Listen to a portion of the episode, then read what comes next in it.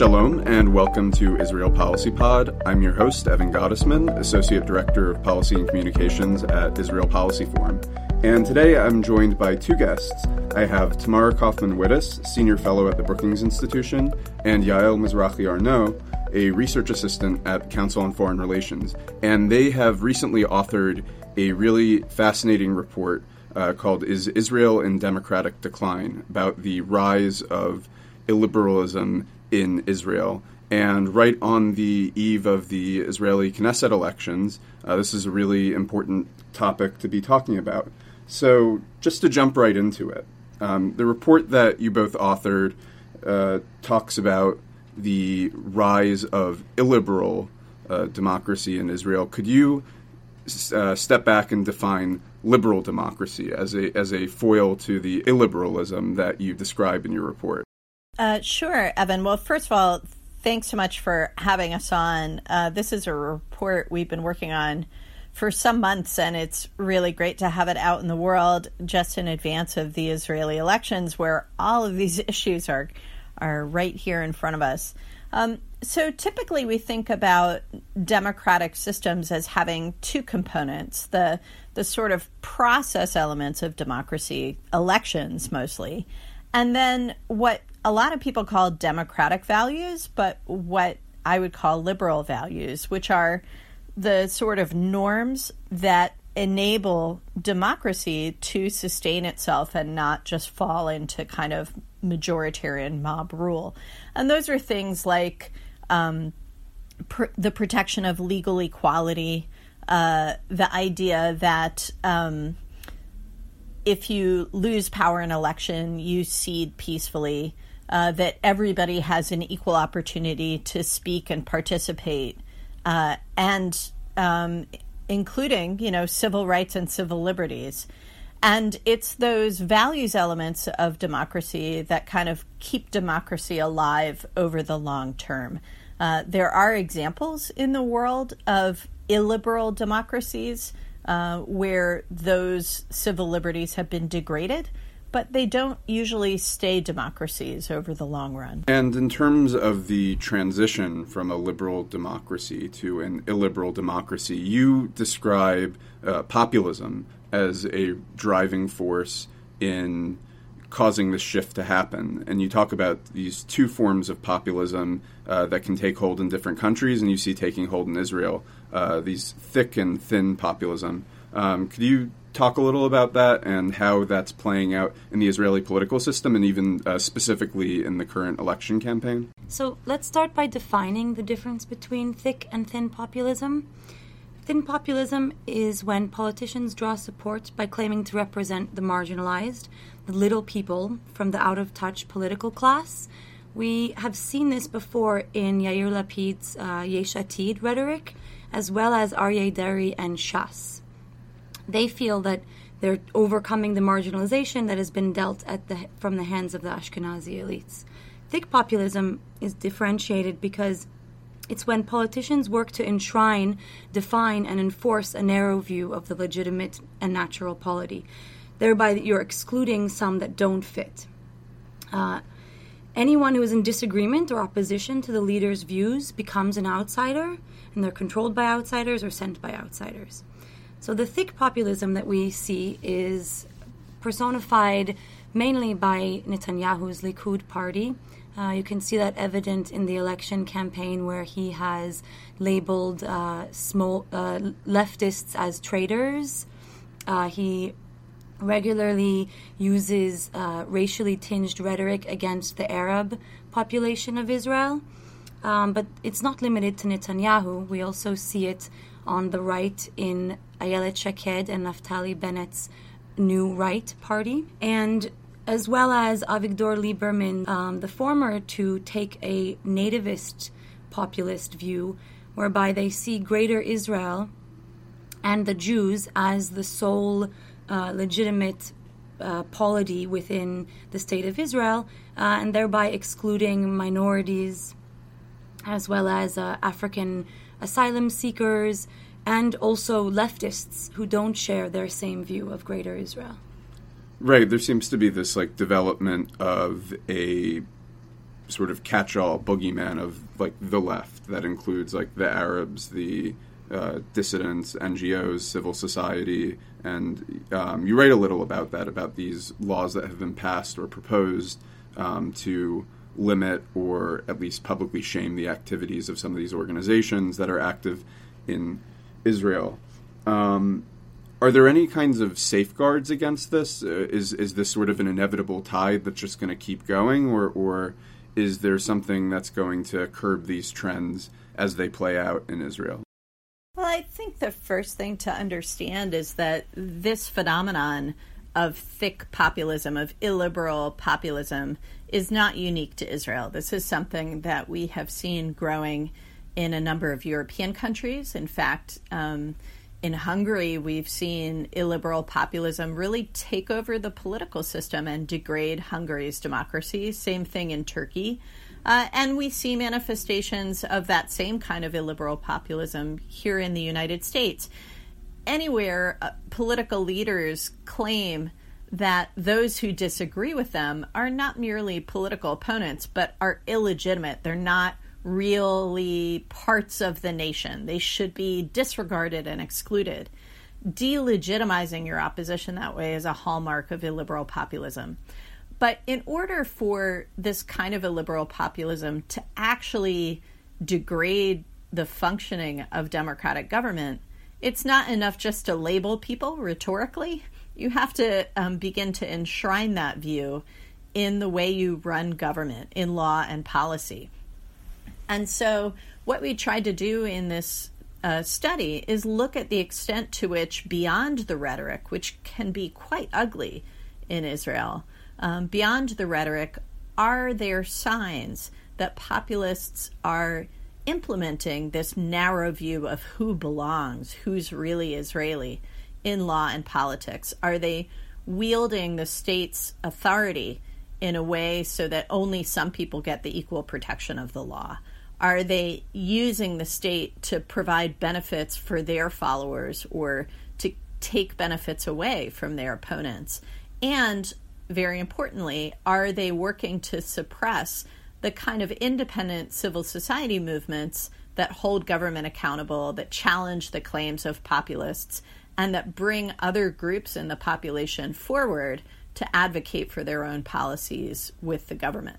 And I think as we looked at the Israeli scene, um, it's that last category where I think we see the most troubling signs. Where, as you noted, Evan, these some of these legal proposals to take away tax benefits from leftist NGOs, um, or simply to to slap a label on leftist NGOs because most of them depend on funding from foreign governments uh, to label them so that they are seen as separate, as different, as somehow not as Israeli as other NGOs who may also get foreign funding, but they don't get it from right. That's an interesting point because there's the whole issue with uh, with some of the funding for these pro settlement NGOs that a lot of it comes from maybe private American donors. I mean, you look at our own uh, American ambassador uh, to Israel now, who who uh, in his capacity as a private citizen before he was a diplomat, uh, was at the head of American Friends of Beit El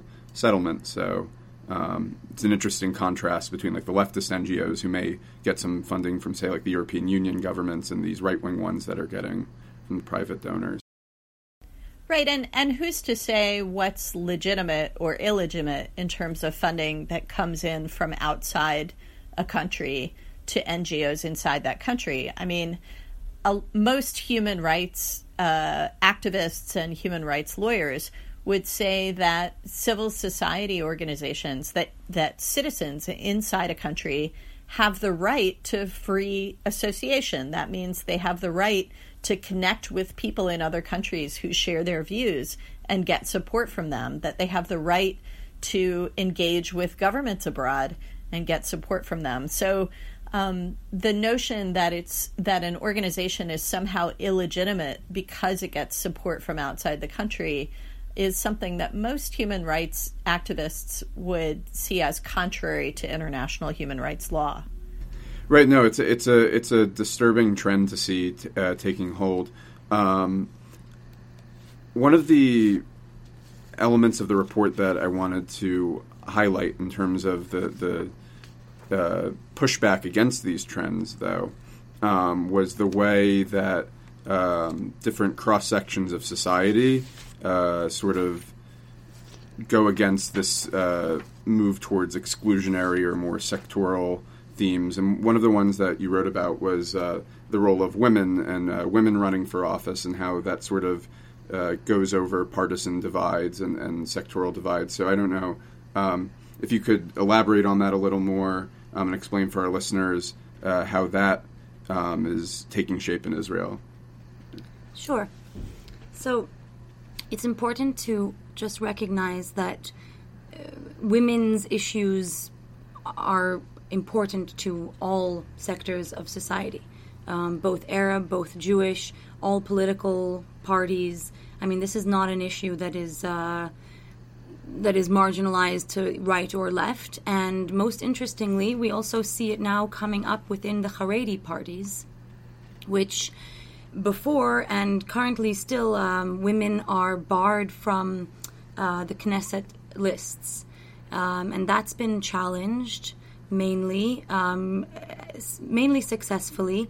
Uh, we have seen the parliamentary, uh, um, in the municipal elections that happened in October, um, a mayor of Beit Shemesh, Michal Bloch, was uh, a woman managed to win. That was the first. I've also seen women winning mayorships in, in other cities. But what's interesting is that women's issues are both being uh, used as a rallying cry to unite different parts of society, as well as women taking political action into their own hands. Uh, we can see there's a uh, labor uh, member of the list, Michal Zernowitski, who um, she's a ultra orthodox woman, and she is having a lot of trouble with the orth- with the male orthodox monopoly, which is uh, she's seen put her interests uh, second. So now that she's running uh, on the labor list, which tradition traditionally, you know, was the secular party, uh, we can see that there are cross-cutting alliances between different sectors of the society that are, you know, uh, overruling any partisan divide. Uh, we've also seen that in the Arab sector. Um, uh, members of Knesset from Hadash have openly spoken against Arabs boycotting the elections because then their interests are marginalized, and specifically on women's issues, because there's been a strong uh, outpouring of um, alliances uh, in the past year after uh, a spate of domestic violence that uh, took the lives of many young Israeli girls, both for Ethiopians, Arabs, and Jews. And so the only way to counter this is if you have a strong group of women that come together and are going to force their politicians to change their rhetoric. And it's uh, not only the rhetoric, their policy, but it's it's interesting to see how this is how they're challenging their politicians because one of the ways that populism is thriving in Israel is through identity politics. So the politicians end up galvanizing their base by using exclusionary rhetoric that's based on identity politics. So it's pitting the secular against the religious, the Jews against the Arabs, the doves against the hawks, the right against the left. Uh, and that kind of overshadows the more pernicious and important issues that are plaguing Israeli society. And we can see that now in the election campaign, where actual policy issues are really not on the docket. Uh, and people, you know, people, it's not that Israel doesn't have domestic issues, but their politicians realize that that's not what's going to win them votes. So you talked a lot about the role of identity politics in Israel and, and the division of the political system into factions based on different identities. What do you make then of this move by some of the more uh, sectoral oriented parties to try to have a more national orientation. I feel like in this election specifically, you've seen like uh, Avigdor Lieberman's Yisrael Beitenu, like he's trying to, you know, not just market himself as being for the Russian-speaking Israelis, and Hadash is trying to really drive home that it's not just for uh, Israeli Arabs, and you write about that in the report. Even that, even though they have an ideological orientation, they're the Israeli Communist Party, they're identified more just as an Arab party. Um, and uh, Shas also, um, you know, that that's not just in this election. Uh, tries to not just market itself towards religious voters, um, or even Bennett and Shaked leaving the Jewish Home Party and not wanting to be just associated with the national religious and the settlers.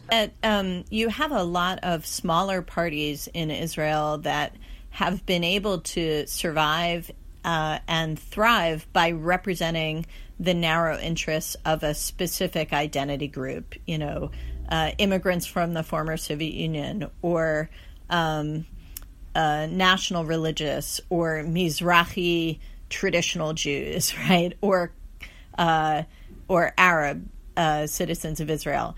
And you know, th- there is a, at a certain point there's kind of a natural growth limit for those parties. And one of the interesting manifestations in the current campaign is how many of those smaller uh, identity politics based parties, parties that are really almost like little interest groups, um, how many of them are so close to the electoral threshold that they might not even get into the Knesset. They might not get enough votes to get into the Knesset. Uh, Avigdor Lieberman, you know, who a few years ago was talking about how he wanted to be prime minister, his party may not actually meet the electoral threshold in these uh, in these elections. We'll see next week.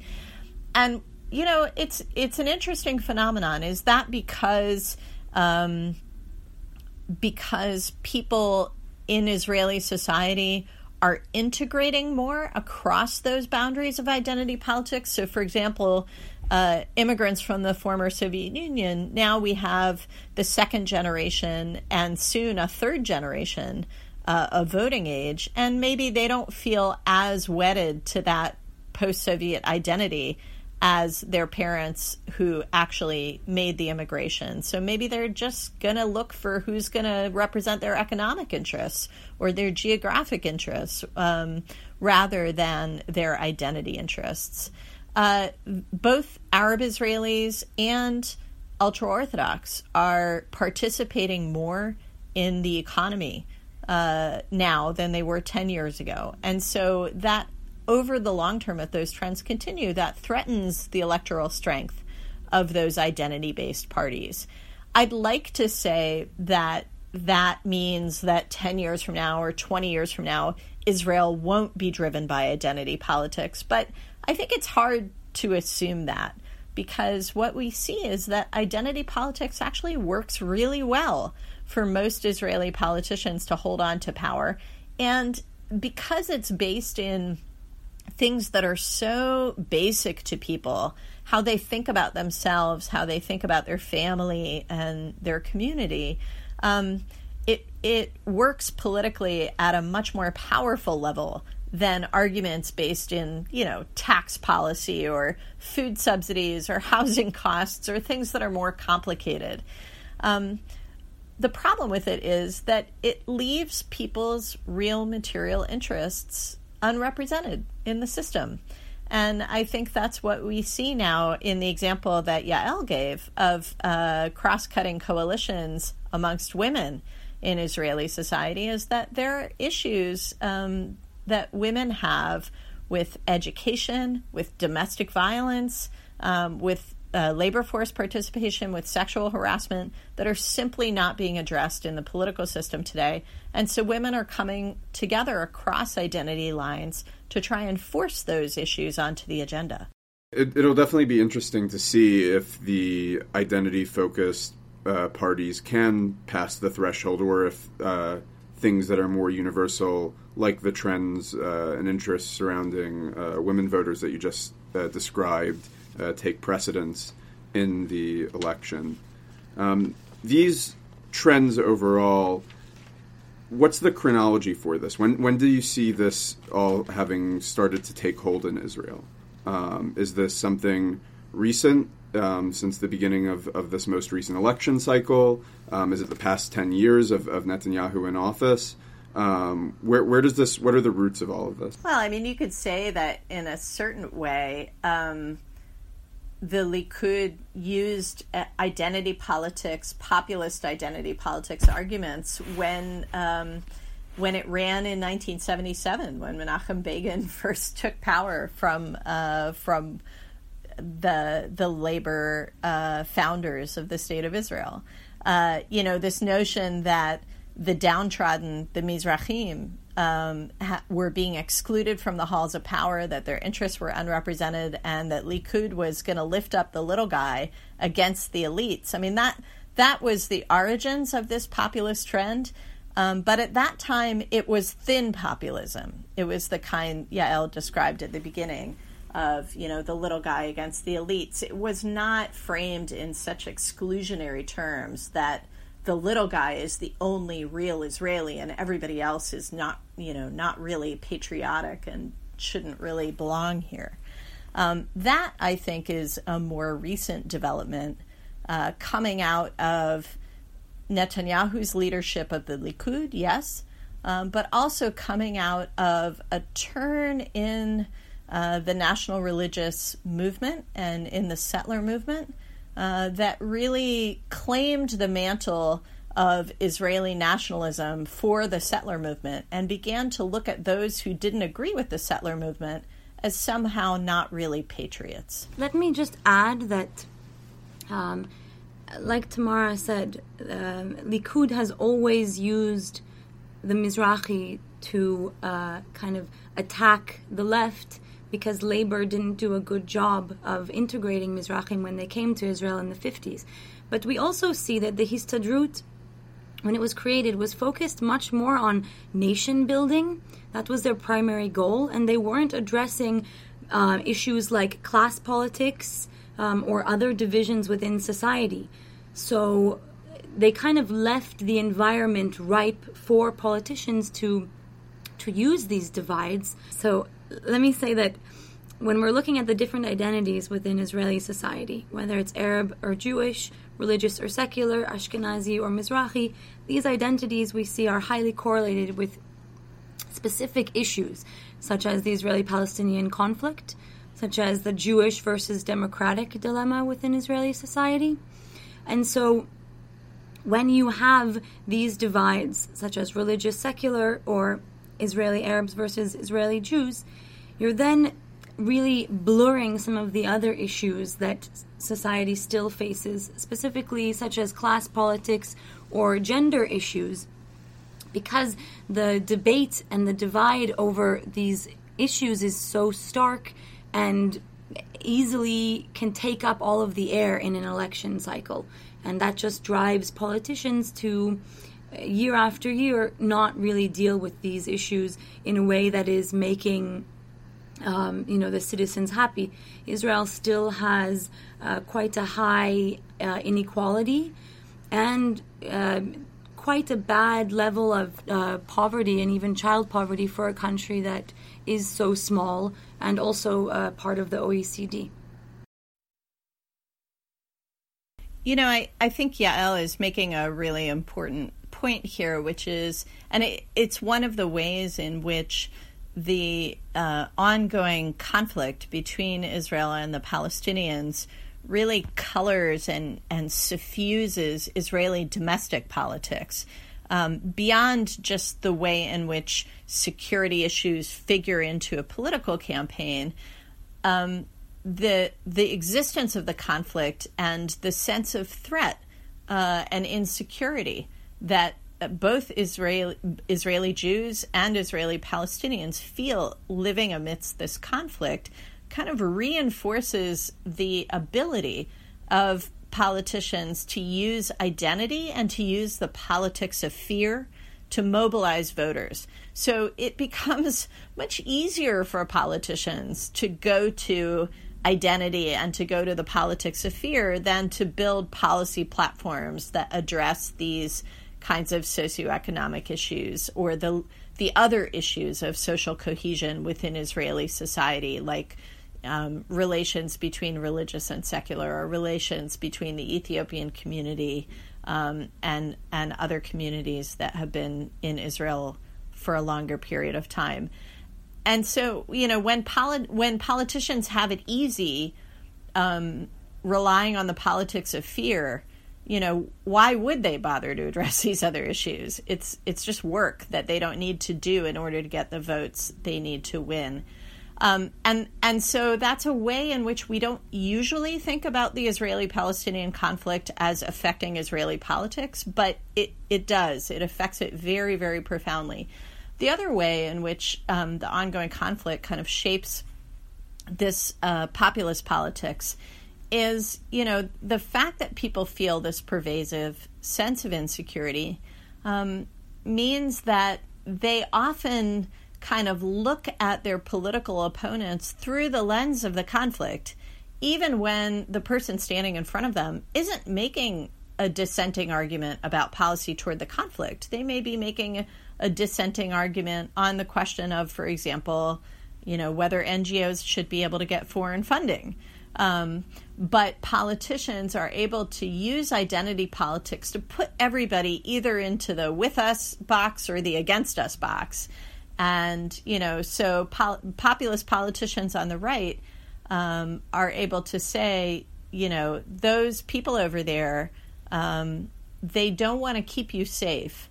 The secularists don't want to keep you safe. You know, the leftists don't want to keep you safe. The communists don't want to keep you safe. The NGOs don't want to keep you safe. And, and of course, none of those things, secularism, communism, have anything to say necessarily about your politics on the Israeli Palestinian conflict.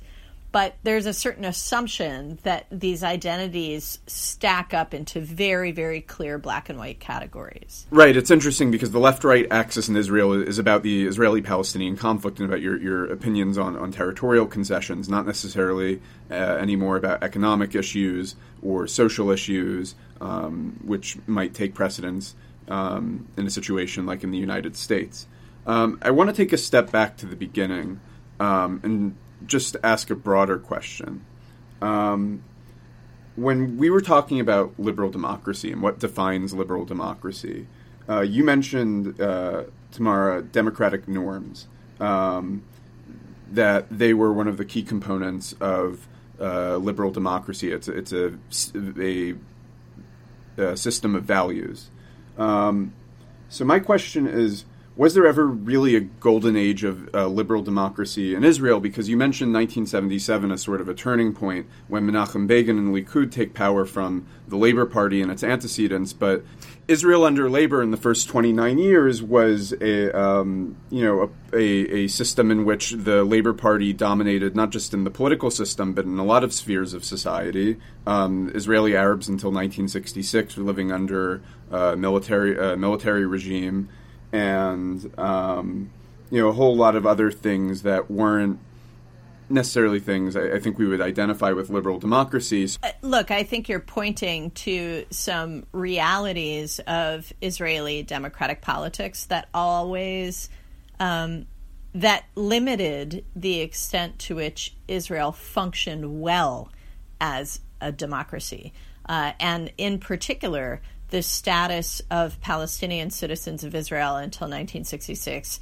um, was a hard limit on uh, Israeli democracy. Um, and there are still both formal and informal forms of discrimination against Arab citizens of Israel today uh, that constrain the extent to which you can say that Israel is a fully uh, equal or fully liberal democracy. But let's be honest, no democracy, you know, meets that golden standard. The United States of America does not meet that golden standard. We sometimes talk about a golden age in American society, but you know, if we're talking about the 1950s, let's remember that that was an era when a whole segment of our population lived under Jim Crow, lived under segregation, was excluded from the benefits of political participation in many ways. And it took a tremendous national struggle to overcome that. And we still have all kinds of forms of institutional discrimination in our system that we need to root out. It's the nature of democratic systems that they are imperfect and they have flaws. But the hallmark of democracy, as opposed to other forms of political uh, systems, other regimes, is that democracy includes within it mechanisms to self correct, mechanisms by which groups within society can organize, can advocate, can participate in order to make changes that improve inclusion, that improve equality. Um, and it's, you know, it is um, not only voting in an election that makes that happen, although that is the bottom line way to make that change happen. But it's also being able to protest freely in the streets. It's also being able to file a lawsuit, including a lawsuit against the government if you think it's done you wrong. And so the institutions of democracy are not just political parties and elections. The institutions of a functioning democracy also include the courts, they include the press um, and they include civil right. society. I, I, guess I should uh, reframe the way I was asking it because you, you raise a good point. I don't mean to single out Israel or to suggest that this is a problem unique to Israel. Um, I guess where I'm going is, are things necessarily getting worse in the grand in the grand scheme of things? Because today, um, like you mentioned, um, Israeli Arabs do face a lot of discrimination, but they're not living under a military regime any, uh, anymore. Um, in the early years, they were sort of de facto banned from the major Jewish Zionist parties. They only had like the satellite Arab parties, but now they have uh, lar- like larger independent uh, political parties. I, I see what you're saying. I mean, what I would argue is that Israel has made strides in integration in certain ways. It is certainly the case that the Labor Party's rule in the early years of the state included a certain degree of exclusion, um, I think more informal than formal, of Mizrahim from political and economic power. Uh, and that has been, that's an issue that Israeli politics has worked to address over recent decades. I think what's changed that I find troubling is um, this rhetorical turn toward seeing political opponents as traitors, as disloyal, as illegitimate, as foreign agents, and an attempt by populist parties on the right not merely to say those things and persuade people of those things, but to enshrine those ideas in law. That that to me is the most troubling development in terms of uh, Israel remaining a healthy democracy. I would also add two things that uh, Israelis are worried about, and also specifically in the upcoming election. The first is the public's tolerance for bribery, bribery and corruption. The second is the independence of Israel's courts.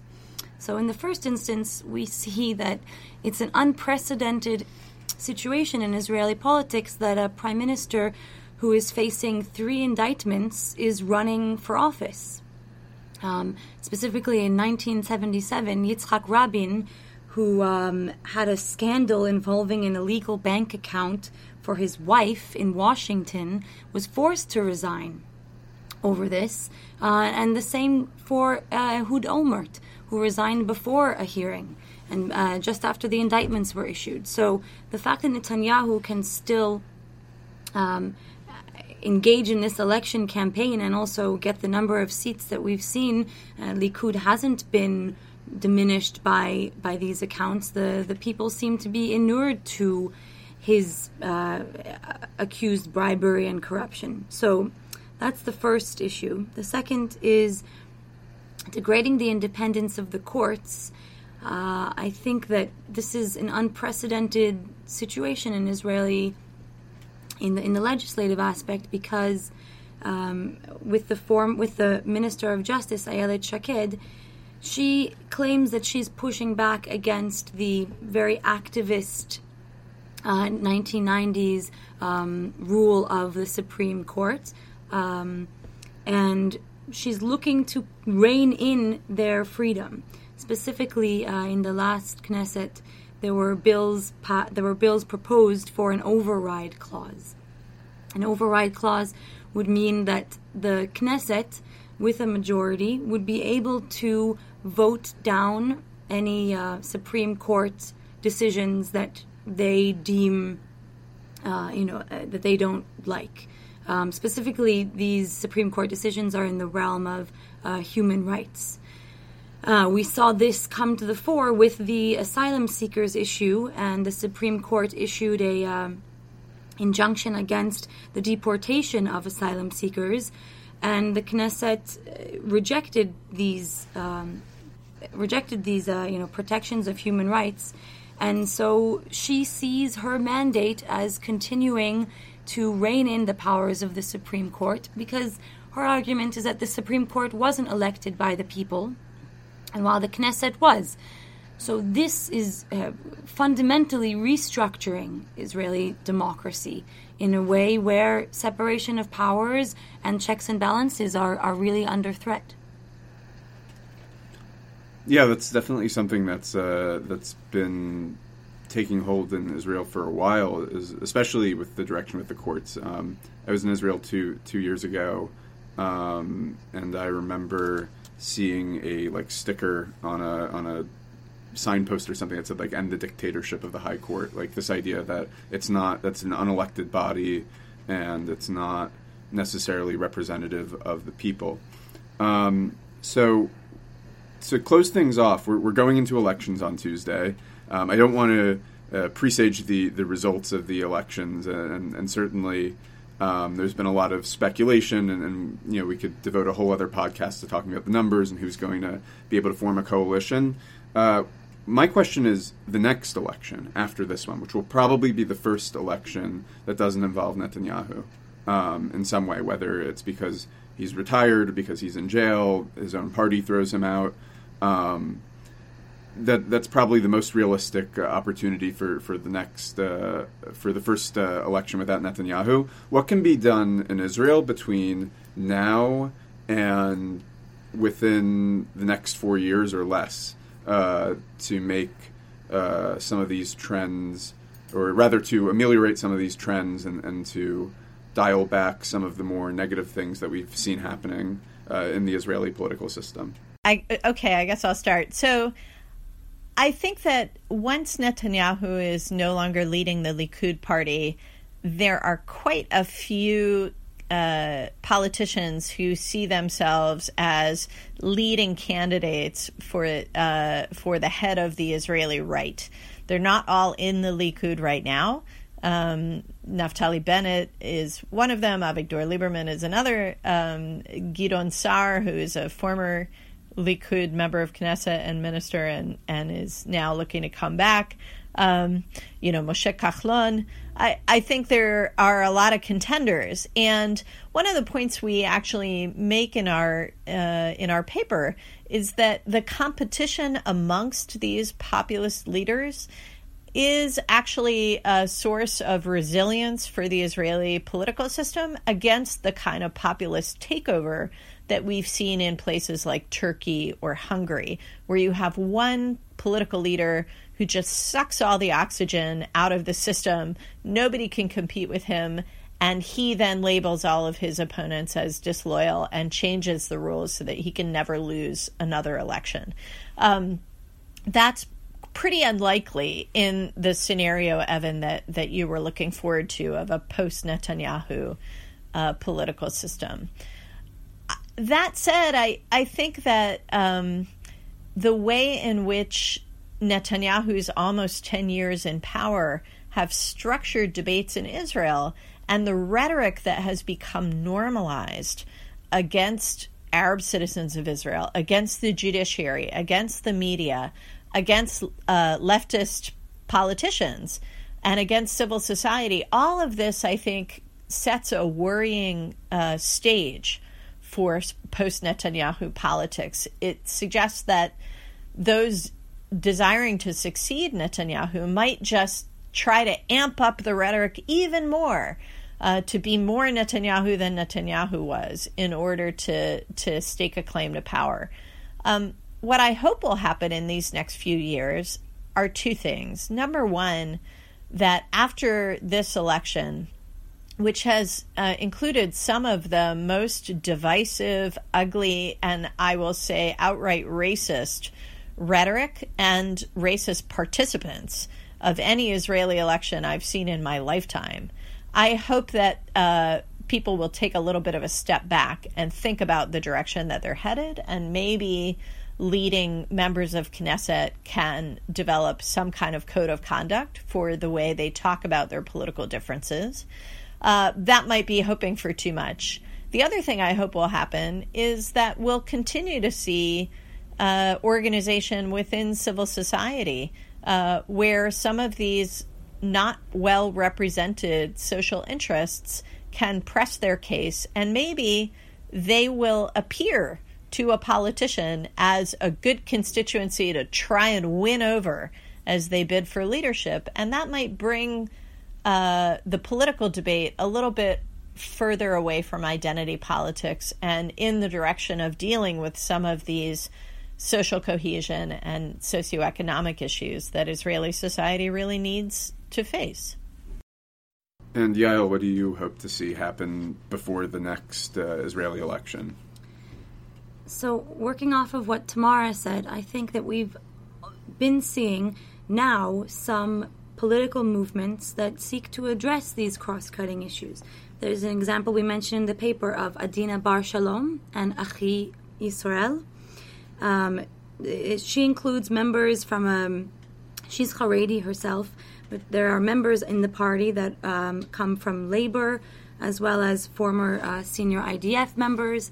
And they look to reduce social inequality uh, and promote diverse Jewish identities in a way that there are, we don't see political parties now who are addressing these issues and coming together from different um, different parts of society. So I would hope that these movements um, are able to gain a platform in order to address the society, in order for people to, to know about them and to give another option for those who don't feel like they're being represented by by their parties and even if they at the end of the day you know support one uh, party over another eh, we see that just in the last year the rate of protests and the protest movement is kind of up again since 2011 and we have uh, you know, people coming to the streets for LGBTQ issues, for women's issues, for Ethiop, for uh, violence and marginalization against the Ethiopian society. So, if there isn't a politician who's going to come and address these issues um, through policy, then the protests will continue. And I hope that Israelis in civil society will be able to push their politicians to be more accountable. And uh, we already see that trend happening slowly, and I hope that it, it continues to, to gain, gain strength. And as those trends develop, and if any of those things uh, pan out, we'll talk about them here on Israel Policy Pod. So, Tamara, Yael, thank you uh, so much for joining us on the podcast today.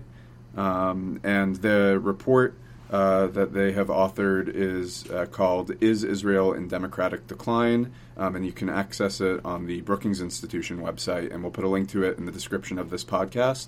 Um, so you can read it yourself. It's a really great report, um, really interesting, and definitely a useful resource uh, to look at before Tuesday to provide some context uh, for what the results may look like. Um, so great. Thanks for, for joining us. Thank you. Thank you.